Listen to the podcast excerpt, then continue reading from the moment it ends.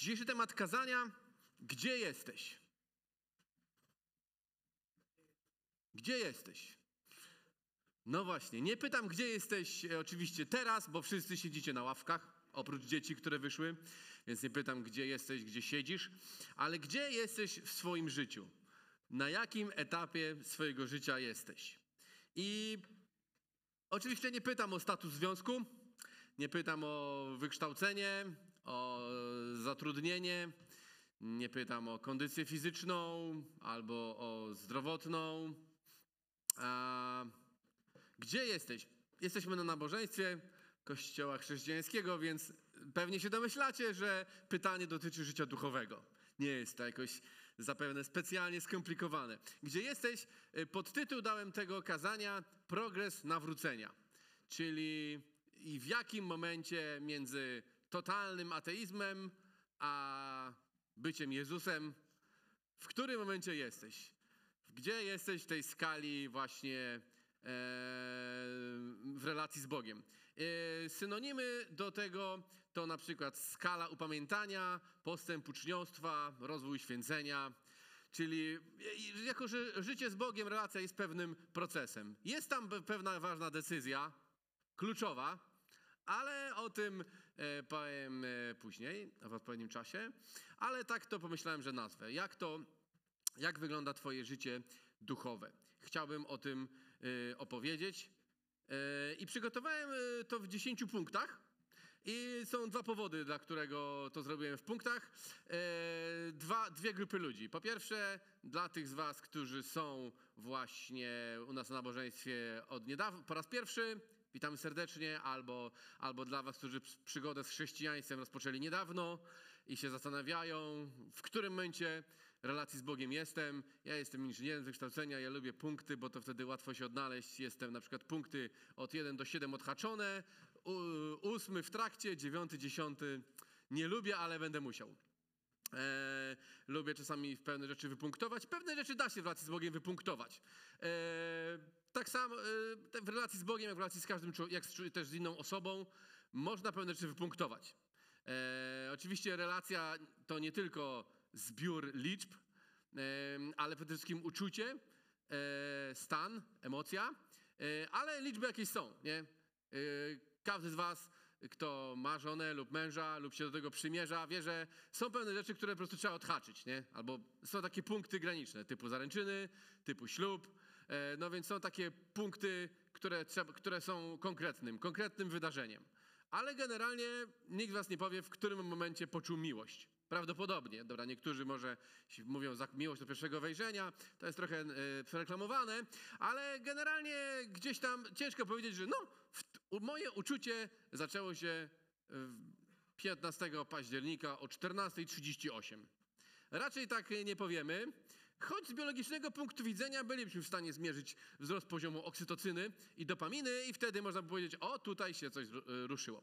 Ale generalnie nie. Natomiast w, w, w postanowiłem w punktach to e, opisać, właśnie żeby dla tych z was, którzy są e, świeżi w relacji z Bogiem, od niedawna w naszym kościele, żeby wiedzieli, mogli się trochę określić, gdzie są, co jest przed nimi. E, no i dla, a dla was, którzy są już od dawna w naszym kościele, są członkami zboru od wielu lat albo chodzą z Jezusem już dużo wiosen, to może być pomocne w opowiadaniu komuś o Bogu innym. Czasami, czasami e, kiedy chcemy komuś opowiedzieć o Bogu, to zastanawiamy się, od czego zacząć. Biblia ma 1400 stron, tego jest tak dużo. Czy o Bożej miłości, czy od sądu mam zacząć, czy od Biblii, czy od Jezusa. E, od czego zacząć? Więc pomyślałem, że wybiorę 10, zapiszę takie 10 punktów. E, wtedy można zawsze przez te punkty przejść i ktoś może powiedzieć, no tutaj się zgadzam, tu się zgadzam, tutaj jeszcze myślę, tu się zgadzam, tu się nie zgadzam i idę dalej. Za, trzeba być przygotowanym, no bo za tydzień wielkie święto naszego Kościoła, jak zapewne wiecie. Co będzie, co będzie za tydzień? Chrzest, dokładnie. Jedna z najradośniejszych, e, jedno z najradośniejszych wydarzeń w życiu naszej społeczności. Mamy chrzest, kilka osób będzie pod wodę, pójdzie. I wynurzymy je oczywiście. E, no i będzie chrzest. Te osoby przyprowadzą swoje rodziny, znajomych, sąsiadów na chrzest i na nabożeństwo. No i będzie tych ludzi dużo, więc będzie można z nimi pogadać. Cześć, skąd przyszedłeś? Czy jesteś kolegą Tomka, Luizy, Mikołaja, Reni, Krystiana? Kogo, z kim przyszedłeś? No i można będzie porozmawiać. A czy ty wierzysz, a czy ty wierzysz w Boga? A czy ty zaufałeś Jezusowi? A czy ty jesteś grzesznikiem? E, dlatego wy- wypisałem te 10 punktów, e, żeby jeżeli ktoś z was już, już wszystkie 10 ma, odhaczone będzie miał, to super, to pomyśl, e, komu, do kogo podejdziesz z którym z tych punktów. E, więc po pierwsze, e, pierwszy punkt, wierzę, że istnieje jakaś siła wyższa, Bóg Stwórca. Od tego myślę warto zacząć. Po drugie, Biblia mówi prawdę. Po trzecie, ja jej później mówię na spokojnie, nie? Teraz tylko wymienię. Po trzecie, Jezus jest Bogiem, jedyną drogą do Ojca. Jestem grzesznikiem. Poprosiłem Jezusa o przebaczenie i powierzyłem Mu swoje życie. Wytoczyłem wojnę moim grzechom. Służę innym, w tym również w Kościele. Zachęcam do wiary w Jezusa niewierzących w Niego. Zostałem ochrzczony i zostałem członkiem lokalnego kościoła. To jest te 10 punktów, które Pomyślałem są taką podstawą. Oczywiście, jak zaliczysz dziesiątkę, to nie umierasz. To nie jest tak, że z 10 punktów e, odhaczysz, to już jesteś, e, w, idziesz do nieba od razu, w niebo wstąpienie następuje. Tak naprawdę życie chrześcijańskie toczy się dalej i dużo się jeszcze się dzieje, aczkolwiek nie wszystkie te punkty są jednostką, niektóre są misją na całe życie, na przykład wojna z własnymi grzechami, służenie innym, e, czy, czy głoszenie Ewangelii, czy rozwijanie relacji z Bogiem czytanie Biblii. E, ale, ale po kolei. Po pierwsze, myślę, że warto zacząć od punktu, czy człowiek, z którym rozmawiamy, czy, albo czy ty wierzysz, że istnieje Bóg. Czy istnieje jakaś siła wyższa, jakiś Bóg Stwórca? To jest rzecz, od której warto zacząć. Ciężko mówić komuś o Biblii, o Jezusie, kiedy on nie wierzy, że Bóg istnieje, albo wierzy, że Bóg nie istnieje. To jest taki dobry punkt rozpoczęcia, em, żeby wiedzieć, y, określić się, czy dany człowiek ma świadomość, że ktoś go stworzył, że nasza zdolność myślenia, nasza świadomość, cały świat, który nas otacza, jest dziełem kogoś konkretnego, jakiegoś in, inteligentnego stwórcy, potężnego jakiegoś Boga. Em, niektórzy ludzie rzeczywiście naprawdę mówią, że wierzą, że Boga nie ma, em, ale większość ludzi gdzieś tam mniej więcej e, chyba przyznaje, że jakiś Bóg istnieje, że to, że ja myślę, że to, że ja czuję, że to, że ja jestem kim jestem, nie, nie wzięło się z przypadku. Nie jestem tylko e, bardziej rozwiniętym ssakiem. Nie? Teoria ewolucji mówi, że ludzie i, i małpy miały wspólnego przodka, e, czy, więc ja nie jestem tylko. No i oni nie tworzą sztuki, na przykład. O, sztuka to jest dla mnie jedno z takich, e, takich przejawów, że Bóg nas stworzył, że nas stworzył ktoś inteligentny. I równą sztukę tworzymy. Dzisiaj słyszeliśmy trochę muzyki, słyszeliśmy trochę, widzieliśmy piosenkę z pokazywaniem. Sztuka ma wiele objawów, począwszy od filmów. Moja szwagierka e, studiuje filmoznawstwo, więc cieszę się, że mogę się o tym dowiadywać e, często. E, ktoś maluje obrazy z was, ktoś pisze wiersze. Myślę, że też kazania są pewnego rodzaju sztuką, nie tylko wykładem biblijnym. Aktorstwo jest też sztuką, bardzo lubię e, aktorstwo. E, więc, e, więc myślę, że, jest, że to pokazuje, że Bóg stworzył ludzi. W liście do Rzymian apostoł Paweł pisze, że większość ludzi, że ludzie wiedzą, że Bóg, że Bóg istnieje. Czytamy tak, liście do Rzymian, rozdział pierwszy, 18 werset. Gniew Boży objawia się przeciwko, gniew Boży z nieba objawia się przeciwko wszelkiej bezbożności i nieprawości ludzi, którzy przez nieprawość tłumią prawdę ponieważ to, co o Bogu widzieć można, jest dla nich jawne, gdyż Bóg im to objawił. Bo niewidzialna Jego istota, to jest wiekuista Jego moc i bóstwo, mogą być od stworzenia świata oglądane w dziełach i poznane umysłem, tak iż nic nie mają na swoją obronę. Ten werset pokazuje nam, że, że ludzie ogólnie wiedzą, że Bóg istnieje. Nie? To, co o Bogu widzieć można, jest dla nich jawne, gdyż Bóg im to objawił.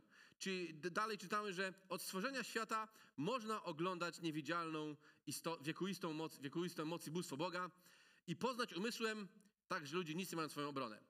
Więc ten werset pokazuje, że ludzie rzeczywiście są świadomi, że Bóg istnieje. Czasami, kiedy my mówimy o Jezusie, o Biblii, to myślimy sobie, a co ci ludzie w dalekim kraju, którzy tam nigdy o nim nie słyszeli? Jak oni, mm, jak oni odpowiadają na Ewangelię? Co z nimi? E, Ten fragment nam mówi, że Pan Bóg zna serce każdego człowieka. Ja lubię takie przysłowie, jak, y, jak to mawia święty Łukasz, Pana Boga nie oszukasz. E, I myślę, że to jest, to jest dobre, dobre powiedziane, że Pan Bóg wie, ile każdy z nas wie. Ludzie, którzy się wychowali w innej kulturze, na pewno mniej może słyszeli o Jezusie. Niektórzy z nas, niektórzy, którzy się wychowali w innej kulturze, może, może więcej słyszeli o Jezusie. W czwartek wieczorem e, wróciłem e, z konferencji w Teksasie dla pastorów. No i tam jest tak zwany Bible Belt, pas biblijny na dole Stanów Zjednoczonych, południowa część. Tam jest bardzo biblijnie, mnóstwo kościołów e, protestanckich przy drogach, e, mnóstwo o, Jezu, e, o Jezusie się tam słyszy. Byłem w, tej, w takiej restauracji Chick-fil-A, gdzie tam właśnie chrześcijanie ją, ją prowadzą. I, i w, w wielu miejscach, na farmie byliśmy na koniach, to tam było napisane, da farma nalewy do Jezusa. Idziemy dalej, na kurniku jakiś werset napisany, nie? Wsiadasz już na siodło, też tam Efezjan o zbroi Bożej, szósty rozdział, nie? Wszędzie jest tej Biblii dużo. E, być może trochę więcej niż u nas, w takiej kulturze publicznej. E, jest, jest tam trochę więcej o Jezusie niż u nas. Ale są też kultury, gdzie jest mniej o Jezusie. I myślimy sobie, no, czy tam ci ludzie wiedzą, kim jest Bóg. Ale na szczęście wiemy, że Bóg jest sprawiedliwy i wiemy, że Bóg zna stan serca każdego człowieka, więc nie musimy o to bać. Oczywiście, jak wiemy, że gdzieś nie ma, nie wiedzą o Jezusie, to może jest dobry pomysł, żeby tam pojechać. Albo się przeprowadzić, żeby się dowiedzieli. Ale jeżeli, natomiast nie musimy się bać, że Pan Bóg kogoś os- osądzi niesprawiedliwie, bo Bóg jest sprawiedliwym sędzią, tak naprawdę jest jedynym naprawdę sprawiedliwym sędzią na całym świecie, E, ale, ale Pan Bóg jest e, sprawiedliwym sędzią i wie, ile, ile ktoś wie. Pan Bóg wie, ile komu objawiono. Zna serce każdego z nas. Wie, jak bardzo jesteśmy przekonani o Jego dobroci, o Jego miłości, o Jego potędze. I ten werset też nam o tym mówi, że nie musimy się bać, że gdzieś w dalekim kraju, za górami, za lasami mieszkają ludzie, którzy nigdy nie słyszeli o Jezusie. I co z nimi Bóg zrobi? Czytamy, że od stworzenia świata możemy oglądać Bożą moc i poznać umysłem, tak iż żaden człowiek nie ma nic na swoją obronę, bo po prostu, bo to widać. Żyjąc yy, i oglądając świat, ludzie wiedzą, że on istnieje. Z drugiej strony, do tego, żeby uzna, przyznać, że Pan Bóg stworzył świat, trochę wiary jednak potrzeba. W liście do Hebrajczyków, rozdział 11, e, czytamy, że to przez wiarę poznajemy, że światy zostały ukształtowane słowem Boga. Tak iż to, co widzialne, nie powstało ze świata zjawisk. Potrzeba trochę wiary, e, potrzeba trochę wierzyć, żeby patrząc na świat, widzieć, że to, co, to, to, to, co powstało, to, co jest, nie powstało ze świata zjawisk, ale zostało stworzone, ukształtowane słowem Boga. E, więc to jest druga strona medalu, że tak powiem.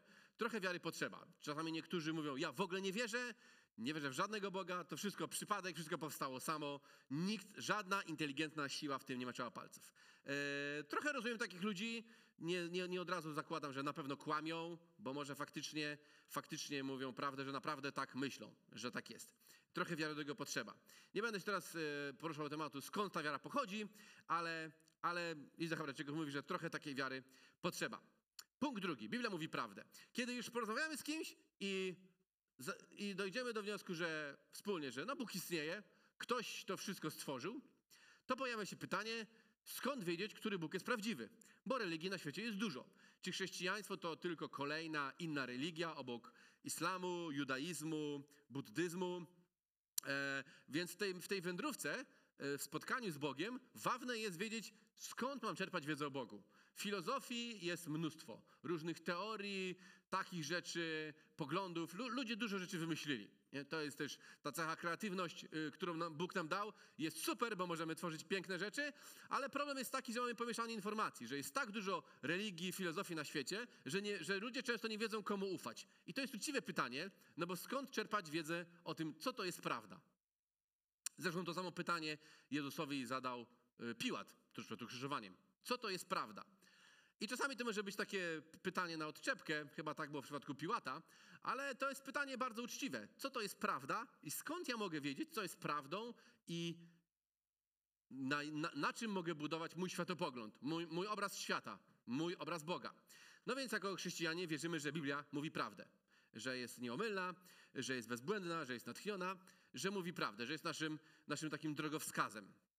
W liście do Tymoteusza apostoł Paweł pisze do swojego sługi, e, do swojego współpracownika, e, mówi tak, że całe pismo jest przez Boga natchnione i pożyteczne do nauki, do wykrywania błędów, do poprawy, do wychowywania sprawiedliwości, aby człowiek Boży był doskonały, do wszelkiego dobrego dzieła przygotowany. Więc Biblia jest naszym takim drogowskazem. E, Z niej się dowiadujemy, co jest prawdą, jaki jest Bóg, jak ma na imię, czego od nas oczekuje, czego Bóg chce od mojego życia, czego Bóg chce od Twojego życia. Są rzeczy, w których się różnimy. Ktoś z Was może mieć bardziej powołanie do innej, innej pracy, do innej działalności społecznej, może kościelnej, do innego życia. Każdy z nas pewnie lubi trochę inne rzeczy, ale są rzeczy, które są dla nas wspólne. E, Są rzeczy, które wszystkich możemy powiedzieć, że Bóg od nas oczekuje tego samego. I właśnie Biblia jest takim naszym e, natchnionym przewodnikiem do tego, żeby poznawać Boga. E, I po, bo poznając Biblię, poznajemy Boga. To jest bardzo proste. Mamy tyś, prawie 1400 stron. E, niektórzy chcieliby więcej, bo nie wszystkie odpowiedzi na, na, na nasze pytania są w Biblii. Jest dużo pytań.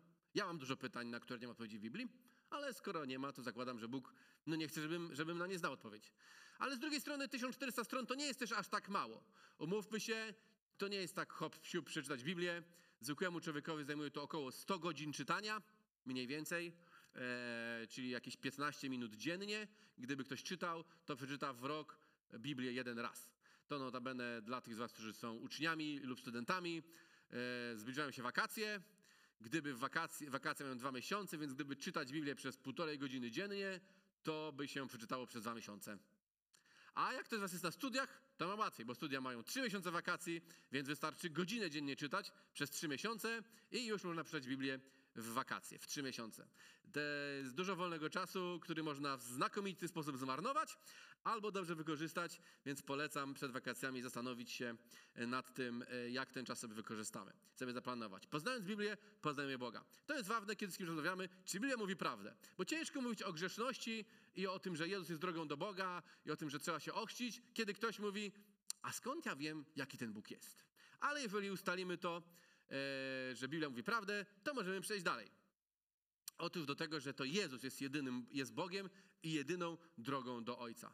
E, To jest coś, co dla chrześcijan, chrześcijan jest ważne, chociaż słowo chrześcijan jest trochę niefortunne, bo kojarzy się z chrztem, a z, powinno się kojarzyć z Chrystusem. Tak naprawdę powinniśmy, powinniśmy się nazywać chrystianie, a nie chrześcijanie. Po, angiel, angiel, po angielsku jest trochę łatwiej, tam rzeczywiście Christians jest Christ. Jest proste połączenie.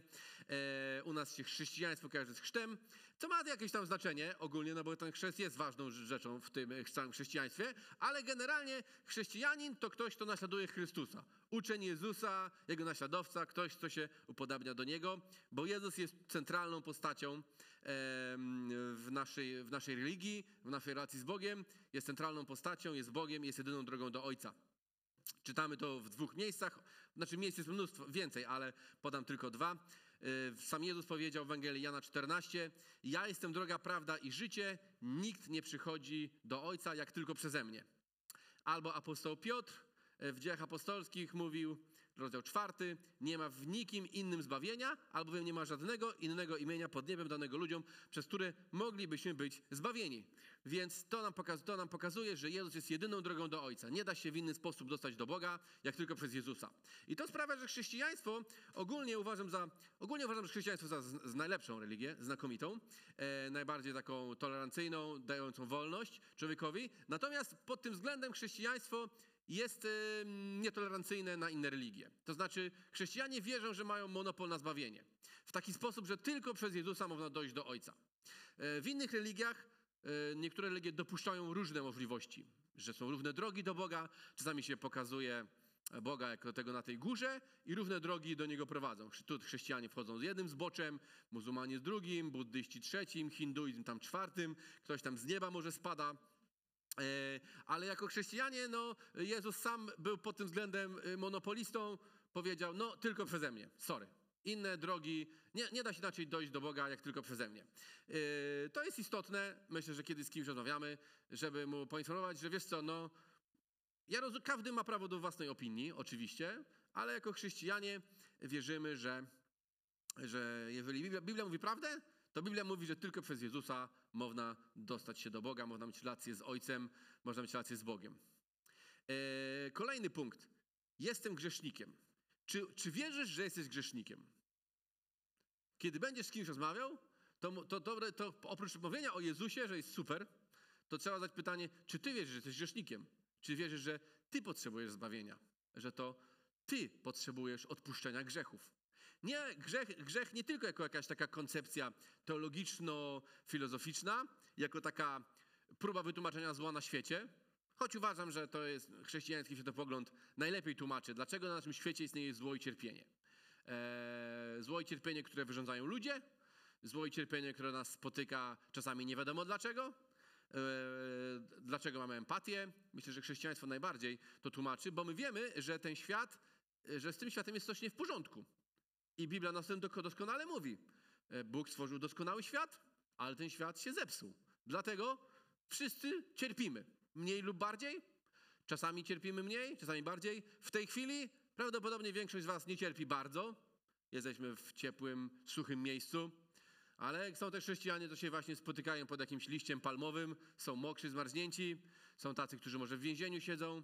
E, wiemy, że za wschodnią granicą jest ciężko, Niektórzy chrześcijanie w okopach czytają Biblię i się modlą, bo, bo jest tak, front się zatrzymał, no i nie wychylą się z okopu, no bo mogą dostać kulkę, ale gdzieś tam czytają Biblię.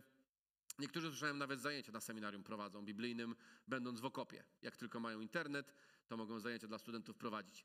E, więc świat jest e, pełen zła i cierpienia.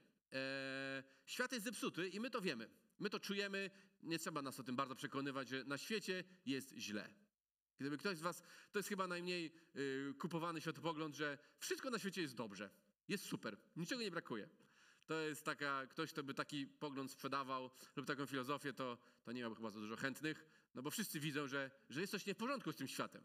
Czasami jest lepiej, czasami jest gorzej, e, jakoś, e, jakoś trwamy, mamy co jeść, jesteśmy względnie zdrowi, e, akurat my w Polsce jesteśmy dość bezpieczni i jako ludzie, i jako chrześcijanie, ale, yy, ale, ale nie jest idealnie, mimo wszystko, o czym dobrze wiemy. I, ale od takich rozważań ogólnych o świecie i takich, wiecie, e, mówienia, jak to jest na świecie, zawsze pozostaje pytanie osobiste. Czy ty wierzysz, że jesteś grzesznikiem? Czy, czy ty jesteś tym przekonany? Niektórzy ludzie mają z tym łatwiejszą zdolność. Kiedy ktoś zostaje, jest jakimś narkomanem, bezdomnym, jest w więzieniu, to zwykle przyzna, że coś w jego życiu się posypało, coś poszło nie tak, że się tu znalazł. Niektórzy oczywiście do, do końca się upierają, że są niewinni, tak wyszło, ktoś ich wrobił, ale większość ludzi jednak potrafi chyba przyznać, że, że, no, że, że, że, że nie, nie, jestem taki święty, nie? że ja też, mi czasami też nie wychodzi jak chcę dobrze, a czasami po prostu chcę źle. To jest ta zwodniczość grzechu, że my nie tylko y, próbujemy dobrze, ale czasem nam nie wychodzi, my często chcemy kogoś skrzywdzić pragniemy komuś dopiec. Po prostu zgrzeszymy w ten sposób, że komuś chcemy zrobić coś niedobrego. To jest oczywiście złe, ale w naszych sercach e, takie zło mieszka. List do Rzymian, rozdział trzeci, mówi o tym, że nie ma ani jednego sprawiedliwego, gdyż wszyscy zgrzeszyli i brak im chwały Bożej. E, cały trzeci rozdział o tym mówi, są tylko dwa wersety. W zasadzie cała Biblia o tym mówi, że ludzie są grzeszni, i że, są, e, że im się nie udaje, że nie są w stanie od, za, za, zaskarabić sobie zbawienia, nie są w stanie zapracować na zbawienie, e, ale to zawsze musi być wymiar osobisty. Czy ty wiesz, że jesteś grzesznikiem? Czy ja to wierzę? Bo jeżeli nie wierzysz, że jesteś grzesznikiem, to dalszy punkt o przyjęciu Jezusa nie ma, nie ma sensu. No bo jak nie wierzysz, że jesteś grzesznikiem, to po co ci Zbawiciel? Od czego miałby cię zbawić? Czasami tak się, jak się pomija ten element grzechu w Ewangelii, to ludzie tak myślą, no dobra, jestem fajny, Jezus mnie kocha, więc biorę Jezusa i będzie jeszcze fajniej.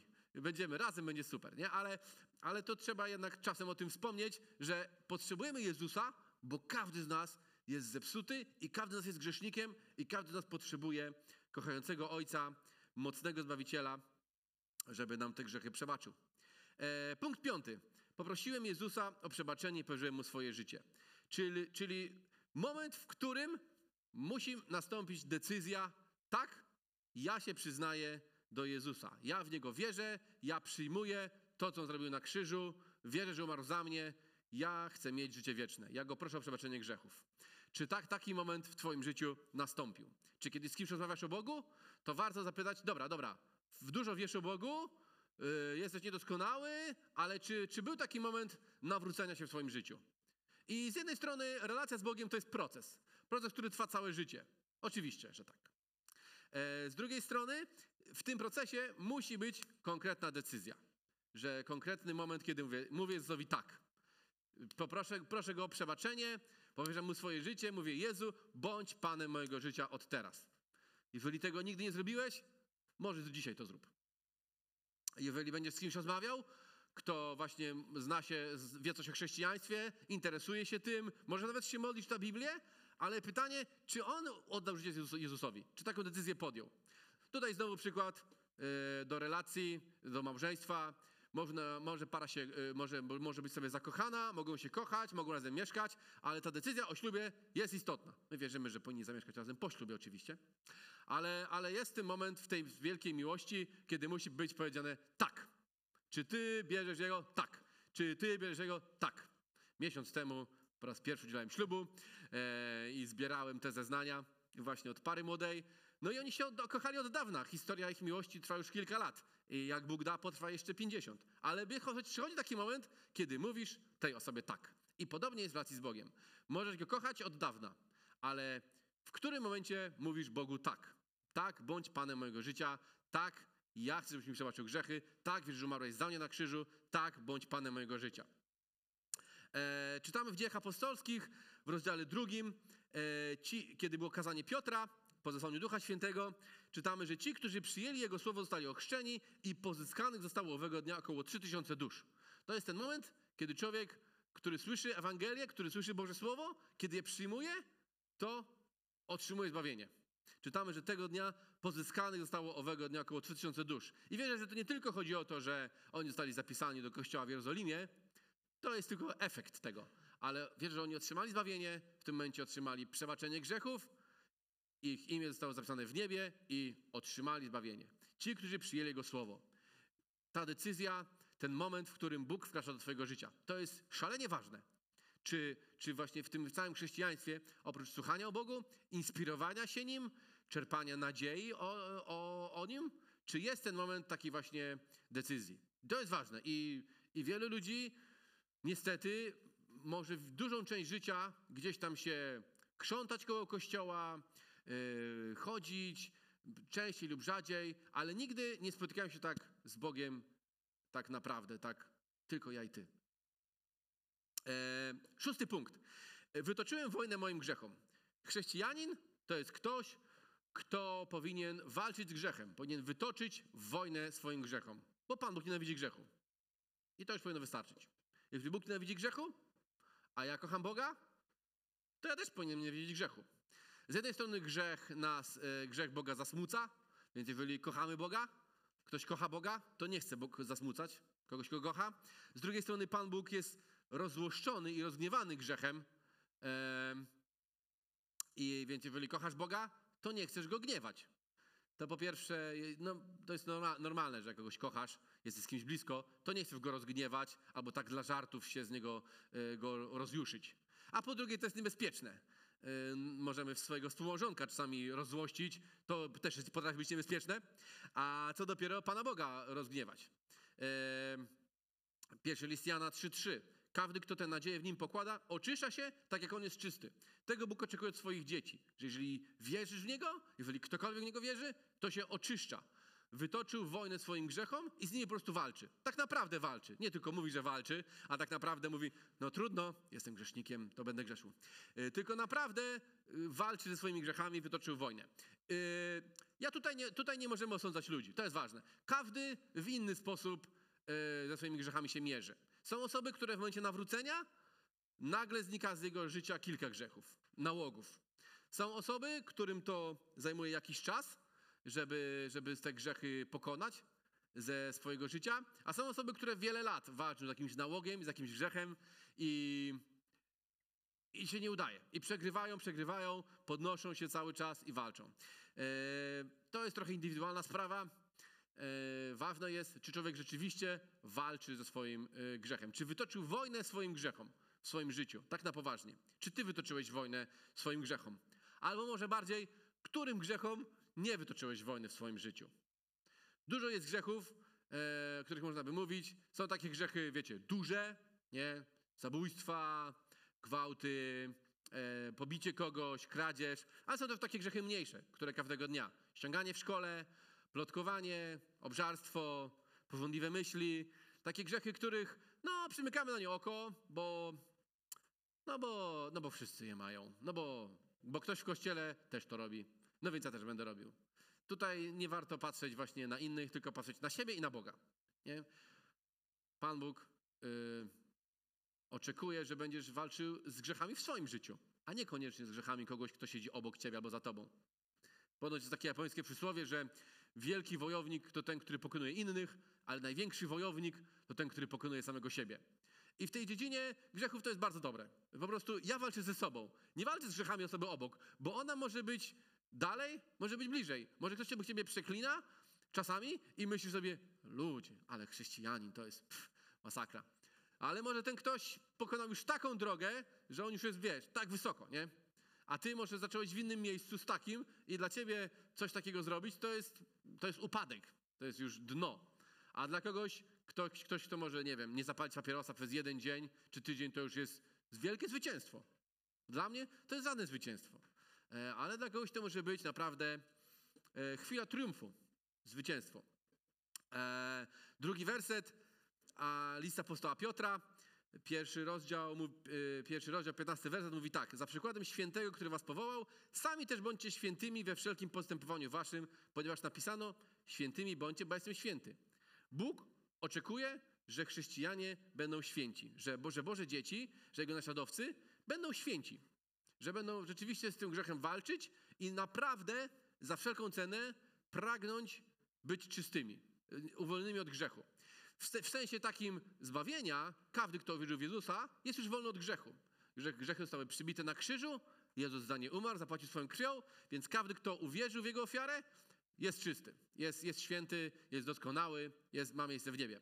Ale dopóki tu żyjemy, grzeszymy, jak wiemy, i Pan Bóg oczekuje, że będziemy się oczyszczali i że będziemy do, tej, do świętości dążyli. Tu jest taka y, trochę taka triki rzecz, pewna taka hipokryzja wpisana w chrześcijaństwo, że my nigdy tego nie osiągniemy, ale zawsze o tym mówimy i do tego dążymy. No takie po prostu jest.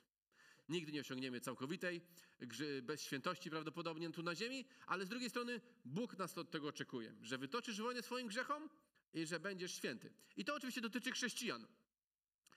Mm, To, że ludzie niewierzący e, grzeszą, no to g- mnie nie boli. Taka jest ich natura. Grzesznicy grzeszą. E, No i tak będzie. Y, Bardziej mnie interesuje to, czy ja grzeszę. To, czy moi bliźni, jeżeli już, to czy moi bliźni wierzący w Jezusa grzeszą. E, ale na, przede wszystkim patrzę na siebie, patrzę w lustro. Czy ja grzeszę? Albo w jaki sposób ja grzeszę i co ja z tym robię? Czy wytoczyłem wojnę grzechom w moim życiu?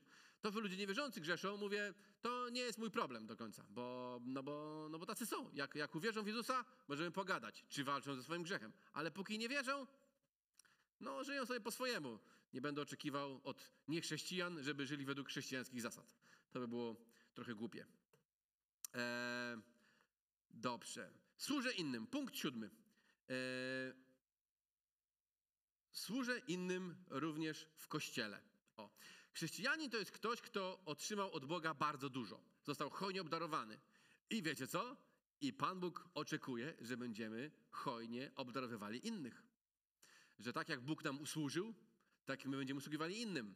Jezus dał przykład sługi, kiedy podczas ostatniej wieczerzy umył stopy swoim uczniom i oczekuje, że takie nastawienie serca będziemy też my mieli względem siebie. Względem wszystkich ludzi, ale też względem siebie. A więc Bóg oczekuje, że będziemy służyli innym.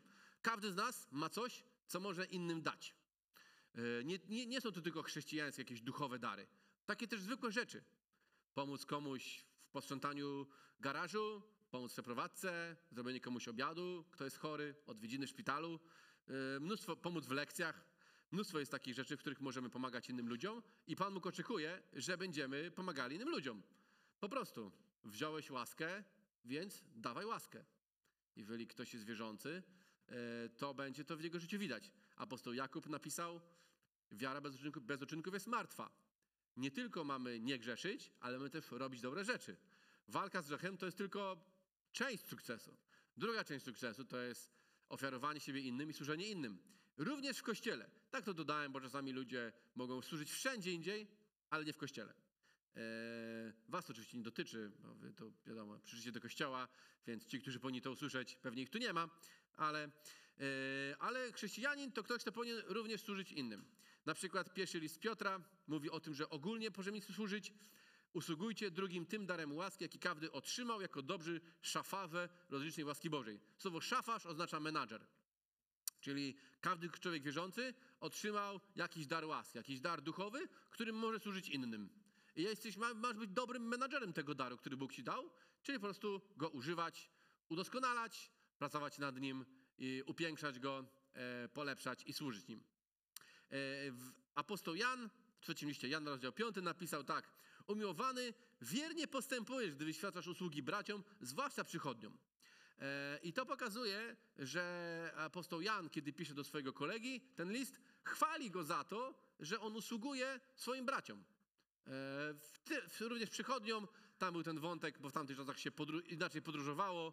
Dzisiaj się podróżuje samolotem, pociągiem, samochodem. Dość szybko ta podróż mija, no ale kiedyś jak się szło tylko kilkadziesiąt kilometrów dziennie, to długa podróż wymagała wielu przystanków, noclegów, odpoczynku, jedzenia. E, trochę inaczej to wyglądało. Ale jest ten wątek, żeby wyświadczać usługi braciom. I jak się o tym zastanowimy, to tak na taki chłopski rozum, to w ogóle nie jest trudne. Chrześcijanie to jest Boża rodzina, bracia i siostry w Chrystusie. No więc to, że w ogóle trzeba kogoś zachęcać, żeby służył, pomagał swojej rodzinie, to się wydaje y, słabe. No. No, rodzina się kocha, pomaga się. No. Proste. Ale wiemy, że jesteśmy grzesznikami i trzeba o tym jednak przypominać czasami, dlatego też o tym mówię. To jest też ważne w jakimś procesie e, bycia chrześcijaninem, czy ja usługuję innym. Jakie jest moje miejsce w służbie w lokalnym kościele? Dzisiaj mamy wielką imprezę w naszym kościele. E, powiem wam, nie wszyscy są zaproszeni, ale ci, którzy są, to są. Mamy tak zwany powerbank, czyli będziemy mieli takie wydarzenie dla wszystkich, którzy są w służbie w naszym kościele.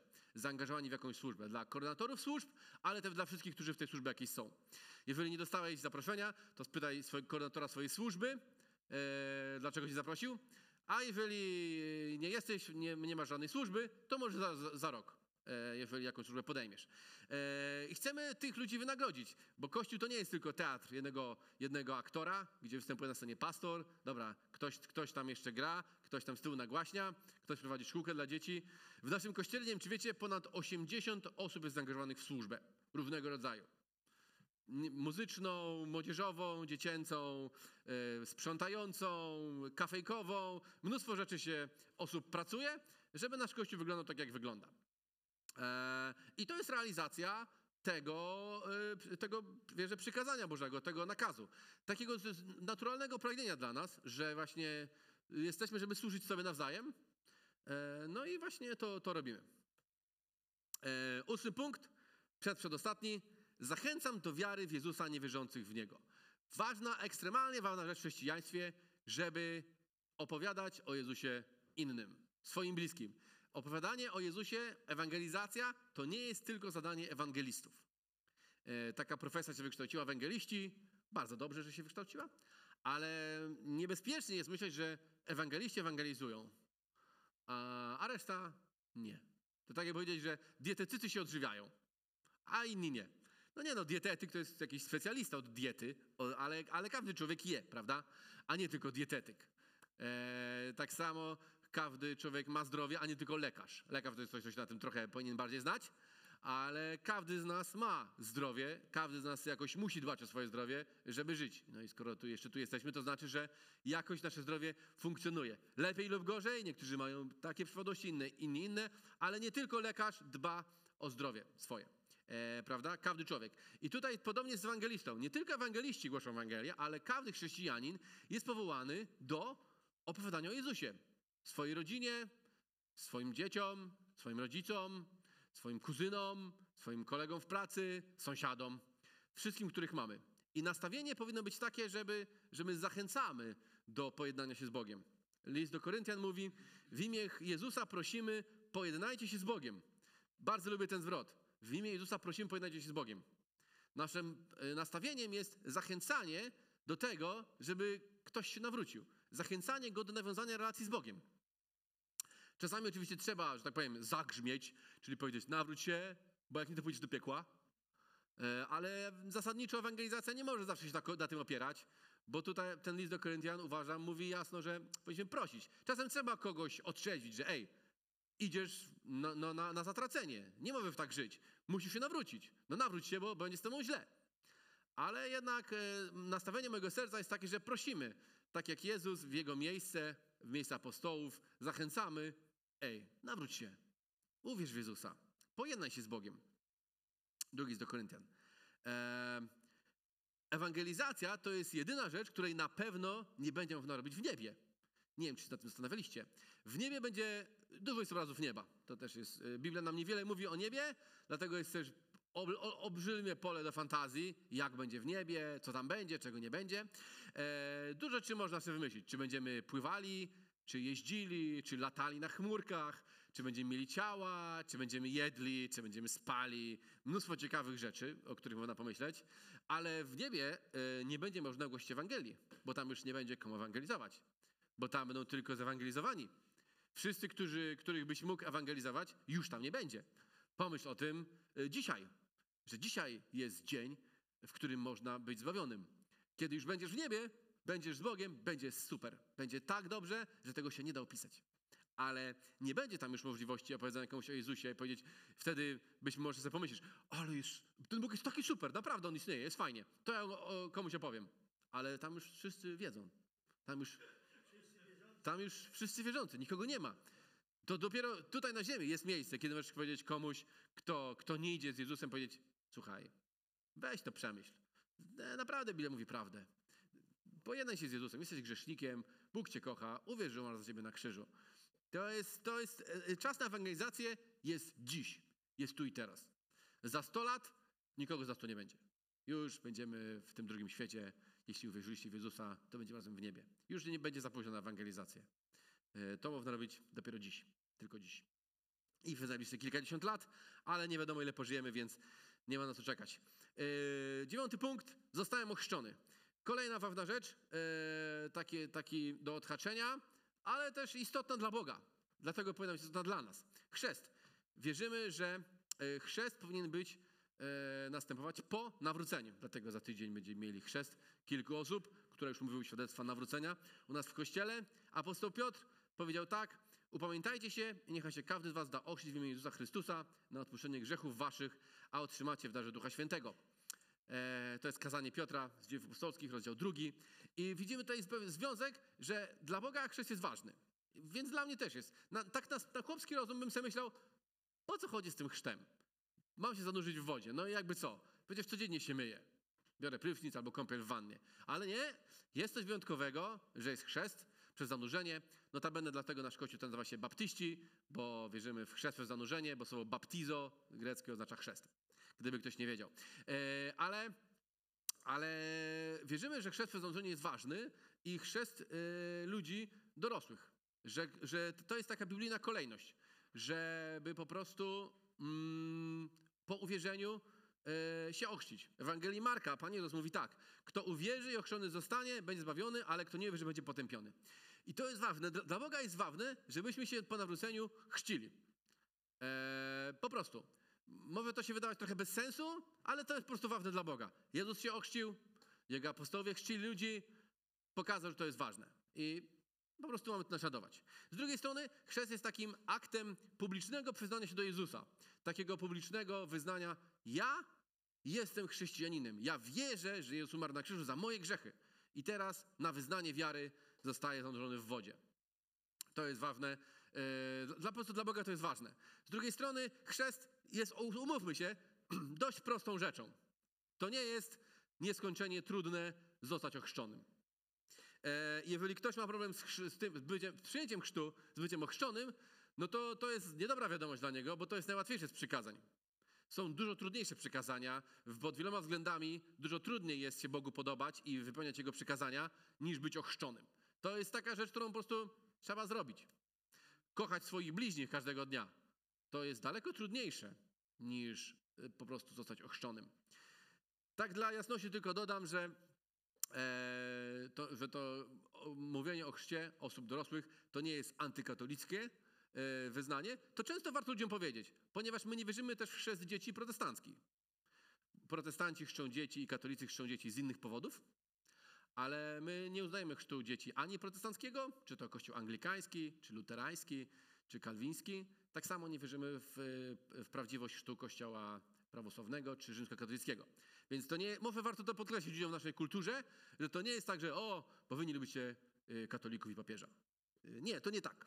Po prostu nie wierzymy, że w ogóle chrzest y, dzieci ma jakiekolwiek znaczenie. Czy to jest katolicki, czy protestancki. To nie jest, nie uzna- uznajemy tego jako chrzest, tylko po prostu pokropienie kogoś wodą lub zanurzenie w wodzie, bo i tak niektórzy chcą, ale nie uważamy tego za, za właściwe i nie uznajemy tego za jakiekolwiek. Bo wierzymy, że kiedy uwierzysz, wtedy powinien zostać ochrzczony. I ostatni punkt. Zostałem członkiem lokalnego kościoła. Ważna rzecz mi się wydaje e, w dzisiejszych czasach, ale też zawsze, to po prostu odpowiedzieć sobie na pytanie, czy w moim kościele jestem gościem czy gospodarzem. I nasz kościół jest e, fajnym miejscem, dużo gości do nas przychodzi, zawsze miło witamy gości i zawsze cieszymy się, że przyszli, zawsze zapraszamy ich na kawę, herbatę, ciasteczko czasami też się znajdzie. E, ale jest istotne w, te, w tej idei, czy jesteś gościem czy gospodarzem. I ta idea jest e, dla nas, każdy z nas gdzieś mieszka. I każdy z nas w swoim domu jest gospodarzem. Nikt nie jest gościem w swoim domu. W swoim domu, nie, prawda? W swoim domu ty sprzątasz, jak przychodzą goście, to ty jesteś pierwszy, otwierasz im dom, bo jak im nie otworzysz, to nie wejdą. E, i, I ty im robisz herbatę, może obiad, może podajesz im ciasto i potem sprzątasz, jak wyjdą. I on nie oczekujesz od gości, że będą się dorzucali do czynszu, prawda? Nie oczekujesz, że posprzątają mieszkanie przed przyjściem lub że wyrzucą śmieci. Możesz kogoś poprosić delikatnie o to, ale nie powiesz komuś, gościowi, dzisiaj ty zmywasz. No nie powiesz, no bo to jest twój gość. Gość przychodzi, korzysta i wychodzi. To są prawa gościa. Ale też gość nie może powiedzieć, słuchaj, ten dywan mi się nie podoba, weź go zmień. Albo ta szafka y, źle stoi tutaj, ona powinna stać tam, nie? Nie no, gość przychodzi, korzysta, wychodzi. Nie może przestawać w mieszkaniu. Myślę, że ta idea jest bardzo cenna i bardzo prawdziwa, kiedy ją przenosimy na kościół. Czy jesteś tutaj gospodarzem w swoim kościele? Nie chodzi o to, żeby nigdzie nie, nie chodzić do kościoła, bo można odwiedzać inne kościoły. Wtedy jesteś gościem w innym kościele. Tak samo jak jedna rodzina odwiedza drugą. Chodzi się w gościnę, nie? Tak się mówi. Więc po prostu się wtedy odwiedza. Ale jest miejsce, w którym jest się gospodarzem. To jest mój dom, ja o niego dbam, tutaj płacę rachunki, tutaj sprzątam, tutaj gotuję. I, i tak samo jest w kościele. E, gdzie jest twój kościół? Gdzie jest twój dom? W którym kościele jesteś gospodarzem? Bo jeżeli wszędzie jesteś tylko gościem, to jesteś bezdomny. To prosta, prosta rzecz. E, każdy powinien być gdzieś w jakimś miejscu gospodarzem. E, a wchodzić w gościny, w odwiedziny oczywiście warto i fajnie. Dwa, frag- kilk, dwa fragmenty Biblii, które o tym mówią. W Dziejach Apostolskich, rozdział 6, pierwszy kościół w Jerozolimie. Tam był taki problem, że kobiety, wdowy greckiego pochodzenia e, były zaniedbywane podczas jedzenia, więc apostołowie powiedzieli, dobra, panowie, e, upatrzcie sobie siedmiu mężów pośród siebie, którzy będą tam tym kobietom rozdawały jedzenie, żeby to szybciej szło, bo po prostu ludzi było więcej, więc było potrzeba więcej rąk do pracy. No i czytamy ten zwrot spośród siebie, więc oni wiedzieli, kto był częścią kościoła w Jerozolimie. Oni wiedzieli, z kogo wybrać i wiedzieli, kto ma tę decyzję podjąć. To jest istotne. List do Koryntian, rozdział 5. Trudny werset, trudny rozdział. Mówi o grzechu, że był w kościele w Koryncie pewien grzech, że pewien e, facet spał z żoną swojego ojca. Ja rozumiem, że to nie była jego matka, tylko jakaś po prostu druga żona tego, ojc, tego faceta, e, jego ojca. I był taki grzech. I ci ludzie na to nie reagowali. Potężny grzech niemoralności, cudzołóstwa, w ogóle skandal. Ciężko sobie to wyobrazić, żeby ktoś spał z żoną swojego ojca. E, I, i mówi, to, mówi, apostoł Paweł, mówi apostoł Paweł do nich tak, słuchajcie, czy to moja rzecz sądzić tych, którzy są poza zborem? No nie. Ale czy to nie wasza rzecz sądzić tych, którzy są w zborze? Tych, którzy są poza nami, Bóg sądzić będzie. Usuńcie tego, który jest zły spośród siebie. Tutaj znowu się pojawia ta idea, że ktoś nie jest wierzący, to niech se żyje po swojemu. To jakby nie jest mój problem. Jego małpu, jego cyrk. Ja jestem odpowiedzialny za to, co się dzieje w moim kościele, w moim domu. Jeżeli ktoś jest wierzący i jest w moim kościele i zaczyna źle żyć, to ja z nim rozmawiam. Słuchaj, dlaczego tak robisz? To się Bogu nie podoba, weź tak nie rób. Pomódlmy się, możemy się razem o to pomodlić. Będę się z tobą modlił, yy, wyznaj ten grzech, podejmij decyzję, że porzuceniu go, porzuceniu go, ja ci będę pomógł, będę z tobą przed, będę ci towarzyszył. E, I tu jest też ta idea, że kogo dotyczy dyscyplina kościelna. W dzisiejszych czasach trochę kościół internetowy jest popularny, że ludzie nigdzie nie są zapisani, bo chodzą, słuchają kazań w internecie, tutaj jest fajna piosen, piosenki są, tu są fajne kazania, ale jestem tak wszędzie i nigdzie. E, to nie jest do końca, to nie jest biblijna idea. E, biblijną ideą jest to, żeby każdy był członkiem lokalnego kościoła. Który kościół, gdzie jest twój dom? W którym miejscu jesteś gospodarzem? Za które miejsce bierzesz odpowiedzialność? I ostatni werset w Hebra- Hebrajczyków 13-17 to jest taki nielubiany werset. E, Mnie on denerwuje, czasami wielu z nas, wielu ludzi on wkurza. E, Czytamy, że bądźcie posłuszni przewodnikom waszym i bądźcie im ulegli. Oni to bowiem czuwają nad duszami waszymi i zdadzą z tego sprawę. No i w tym momencie jest ważne, dobra, komu mam być posłu- uległy? Komu mam być posłuszny? Czy wszystkim, którzy są przewodnikami duchowymi? Jakiś pastor w Niemczech, w Berlinie jest, to ja mam być jemu posłuszny? W Gdyni mamy około 15 zborów ewangelicznych. Yy, Co ja mam wszystkim być posłuszny? No, bez sensu. To jest pytanie, gdzie jest Twój dom i gdzie są Twoi przewodnicy yy, duchowi? Komu masz być posłuszny? W naszym, w naszym kościele, w kościele baptystów, robimy, taki, ma, robimy to w ten sposób, że tych przewodników duchowych to my sami wybieramy.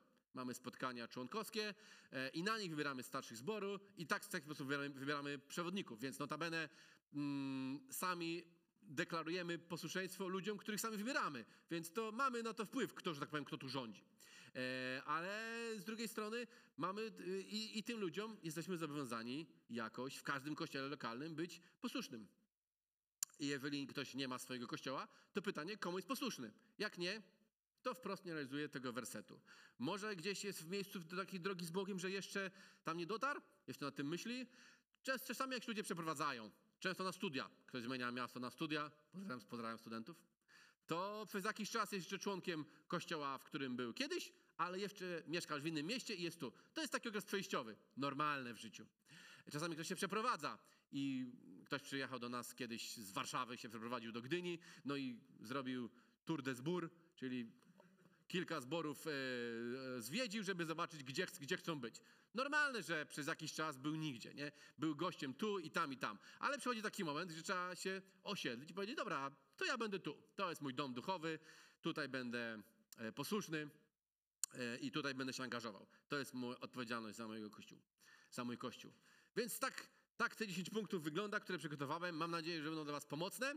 W, właśnie w określeniu swojego miejsca, gdzie jesteś, w którym miejscu relacji z Bogiem jesteś, ale może też, kiedy będziesz z kimś rozmawiał o Bogu, e, będziesz, mógł powie, będziesz mógł go zapytać, hej, e, a ty w co? Wierzysz w Boga, Biblię, w Jezusa, jesteś grzesznikiem, poddałeś Mu swoje życie, walczysz z grzechami, czy masz służbę, czy ewangelizujesz, jesteś ochrzczony, gdzie jest twój dom duchowy? E, w którym z tych punktów, w którym z tym miejscu jesteś? Albo które z tych miejsc dla ciebie problemem? Bo podejrzewam, że każdy z nas kilka z tych punktów odhacza szybciutko, mówi easy, proste, mam za sobą, to jest łatwe. Ale niektóre z nich tak patrzymy i tak, no, z tym mam problem. Ciężko mi opowiadać o Jezusie. Albo ciężko mi służyć innym. Albo walczę z grzechami, ale nie mam siły. Zakończę cytatem Timothy'ego Kellera, e, który powiedział tak: Jeśli Bóg istnieje, jesteśmy mu winni daleko więcej niż porządne, moralne życie.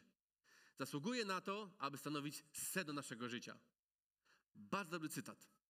Jak się zastanowimy, to nie jest żadna skomplikowana teologia, to jest oczywiste. Jeżeli Bóg istnieje, naprawdę jest Bóg, Bóg, no to wszystko powinno się kręcić wokół Niego. Wszystko, wszystko co pracuję, co się uczę, co jem, jak rozmawiam z każdym człowiekiem, powinno być w świetle tego, że Bóg mnie widzi i że Bóg istnieje. I że ja przynoszę Jemu chwałę lub wstyd, kiedy coś robię. A jeżeli nie istnieje, to nie ma się w ogóle co przejmować chrześcijaństwem. Wielu, w naszym kraju jest popularne takie bycie wierzącym, nieprak- niepraktykującym. Ale to i da, i da się w ogóle nie broni. Jak wierzysz, to praktykuj. Jak nie praktykujesz, to nie wierzysz. Chyba, że jesteś w jakimś momencie, no to gdzieś tam jest ten moment, kiedy można powiedzieć, dobra, ja próbuję, ale jeszcze nie wiem, albo jestem poszukujący. O, bycie poszukującym to jest, myślę, że uczciwa opcja. Poszukuję, nie wiem. No nie będę praktykował, bo poszukuję. E, ale myślę, że ten cytat bardzo świe- dobre światło rzuca. Jeżeli Bóg istnieje, jesteśmy winni daleko więcej niż tylko porządne, moralne życie, niż tylko bycie tak zwanym dobrym człowiekiem. Zasługuje na to, aby stanowić sedno naszego życia, żeby być w centrum, żeby moje małżeństwo kręciło się wokół Jezusa, że moje ro, y, rodzicielstwo kręciło się wokół Jezusa, moja praca kręci się wokół Jezusa, mój dom kręci się wokół Jezusa, wszystko, co moja nauka kręci się wokół Jezusa, moje plany na przyszłość, na wakacje, na najbliższe 10 lat kręci się wokół Jezusa. Kiedy myślę przyszłość, myślę, Panie Boże, co zrobimy razem?